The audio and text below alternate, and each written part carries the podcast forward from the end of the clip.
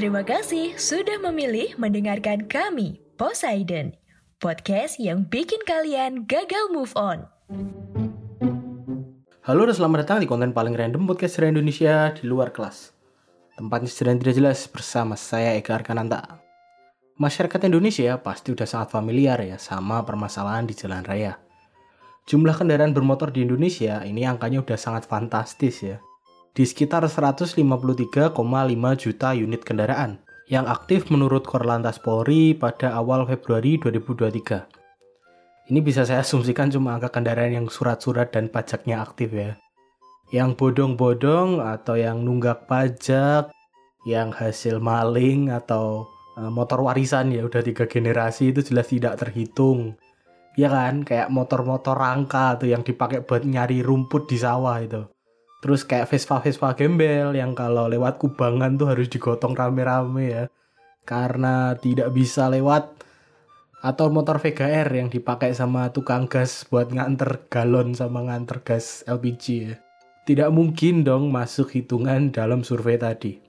Tapi kita kan masih sering ya ketemu motor-motor kayak gitu di jalan. Itu baru jumlah kendaraannya, belum lagi ngomongin kelakuan pengendaranya ada bocil di bawah umur yang dikasih motor sama orang tuanya alasannya buat berangkat sekolah. Tapi endingnya malah dipakai trek-trekan di jalanan ya dan bikin kecelakaan. Terus ada ibu-ibu yang nyalain sen sebelah kiri terus malah belok kanan dan nyemplung ke selokan. Terus ada mobil-mobil SUV yang tiba-tiba tuh songong ya di jalan nyalain strobo nyerobot jalan.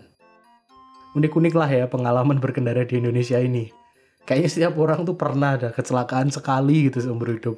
Nggak tahu keserempet motor apa ketabrak motor mobilnya kesenggol atau apa pun lah itu. Mana ada sih negara tuh yang orangnya cuma keluar beli sayur jarak empat rumah itu udah pakai motor gitu kalau nggak di Indonesia.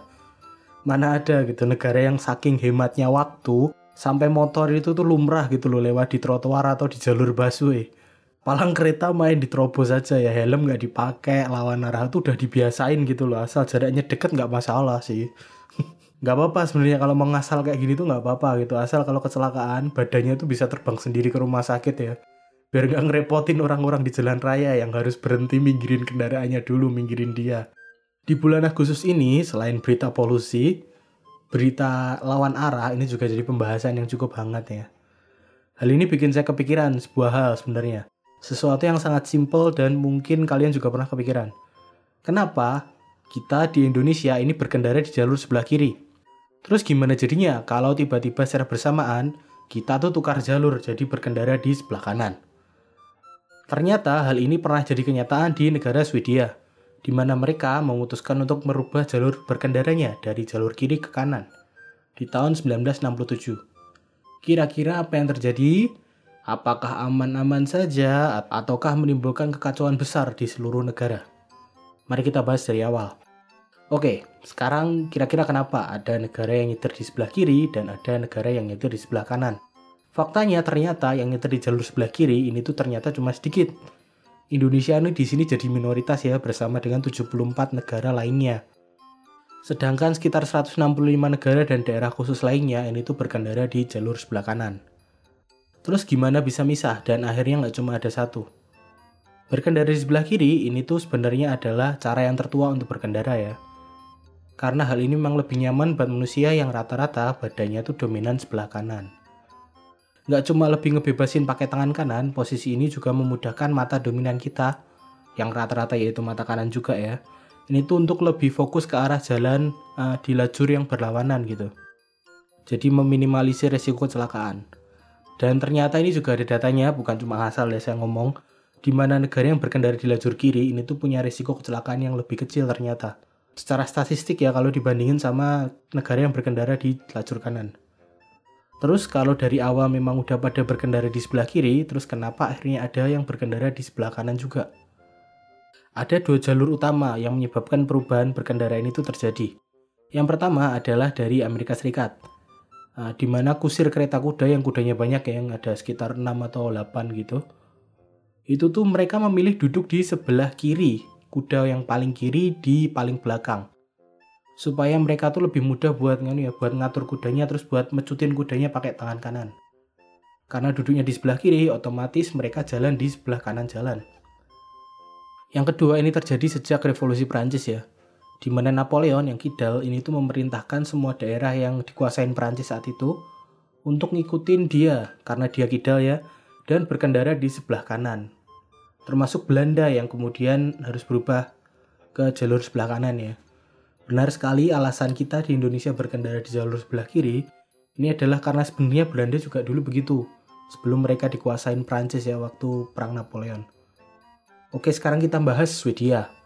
Apa yang terjadi di sana dan kenapa bisa jadi pembahasan kita kali ini. Jadi ceritanya, tanggal 3 September 1967, pemerintah Swedia ini memutuskan untuk merubah jalur berkendaranya dari yang pertama di jalur kiri ke jalur kanan. Hari ini kemudian dikenal dengan nama Dagen Edge atau Hari H ya, yang berasal dari kata Högertrafik. Itu tadi ya, terima kasih Mbak Swedia, yang berarti berkendara di jalur kanan. Keputusan ini sebenarnya sangat tidak populer di masyarakat. Terbukti dari referendum yang diambil tahun 1955 ya, yang menyatakan sekitar 83% warga Swedia ini tuh menolak untuk merubah jalur berkendara mereka.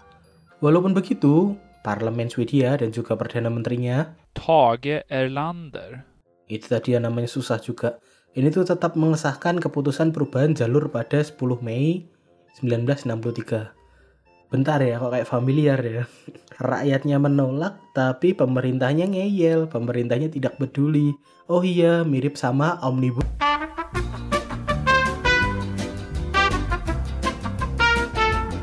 Keputusannya pemerintah Swedia kala itu didasari sama dua hal sebenarnya. Yaitu karena negara tetangganya Swedia yang berbatasan langsung ya secara daratan, yaitu Norwegia dan Finlandia, ini tuh semuanya nyetir di jalur kanan. Jadi sering kali terjadi kebingungan gitu waktu ada kendaraan yang melintasi perbatasan. Karena mereka tiba-tiba harus berubah jalur ya. Alasan kedua adalah karena mobil yang lumrah dipakai di Swedia kala itu adalah mobil setir kiri yang memang ditujukan untuk dipakai di jalur kanan. Terus kenapa orang Swedia ini tuh masih ngiyel pakai mobil ini kalau jalurnya memang salah dari awal? Karena mobil-mobil ini adalah produk-produk impor Amerika ya yang lebih murah kalau dibandingin sama mobil buatan dalam negeri mereka sendiri ya, Volvo. Dan perusahaan Amerika kala itu memang nggak minat buat produksi mobil setir kanan, karena memang dinilai tidak menguntungkan ya buat mereka.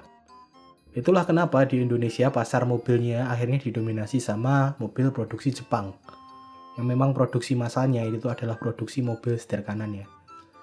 Pada Minggu 3 September 1967, Dagen Hedge ini akhirnya terlaksana. Semua jalanan ditutup dari jam 1 pagi sampai jam 6. Yang boleh lewat ini cuma kendaraan darurat ya, dan itu pun harus ngikutin aturan khusus. Di Stockholm dan di Malmo, yang merupakan dua kota besarnya Swedia, penutupan jalan ini tuh lebih lama ya, mulai dari Sabtu jam 10 pagi sampai Minggu jam 3 sore. Ini semua dilakukan supaya petugas-petugas yang bertugas kala itu ya bisa punya waktu untuk merubah seluruh marka jalan seluruh penunjuk jalan dan seluruh pelang jalan itu dirubah berarti kan karena jalurnya berganti tadi. Saat kendaraan ini akhirnya udah mulai boleh lewat pakai sistem baru ini ya, ajaibnya sama sekali nggak ada kecelakaan yang sampai berakibat fatal. Mungkin karena nyetirnya tuh pada hati-hati banget ya. Dan juga jalannya pasti kayak keong ya, pelan sekali, nggak ada yang berani ngebut. Angka kecelakaan secara umum ini tuh menurun cukup drastis pada minggu-minggu awal pertama pelaksanaan Dagen Hedge ini bikin pemerintah Swedia ini sombong ya kayak yang karena nganggap rakyatnya tuh ngeyel gitu awalnya nolak kan ngikutin aturan mereka ini yang ternyata kelihatan sukses di awal. Tapi sayangnya ini cuma di minggu-minggu awal ya. Setelah hampir dua bulan angka kecelakaannya udah balik lagi ke angka normal. Karena orang-orang ini udah mulai berani lagi gitu kenceng di jalan udah mulai sembrono lagi. Untung peristiwa ini terjadi di Swedia dan kendaraannya juga nggak terlalu banyak ya. Apalagi ini masih tahun 1967 di mana mobil tuh belum dipakai secara umum lah. Kira-kira gimana ya chaosnya kalau kejadian ini itu terjadi di Indonesia tahun ini? Apakah ibu-ibu lampu sennya jadi bener? Apakah lawan arah jadi punah? Tuliskan pendapat kalian di kolom komentar atau kolom Q&A di bawah ya. Sesuai dengan platform tempat kalian mendengarkan. Terima kasih yang udah dengerin sampai habis. Kalau punya kritik, saran, atau mau usul ide bahasan ya, bisa kirim ke Instagram Poseidon di @podcast underscore sejarah Indonesia atau ke Instagram pribadi saya di @rotikecap. Jika ada kesalahan, saya mohon maaf besar-besarnya. Saya Eka Arkananta pamit. Sampai bertemu di konten Poseidon lainnya. Bye-bye.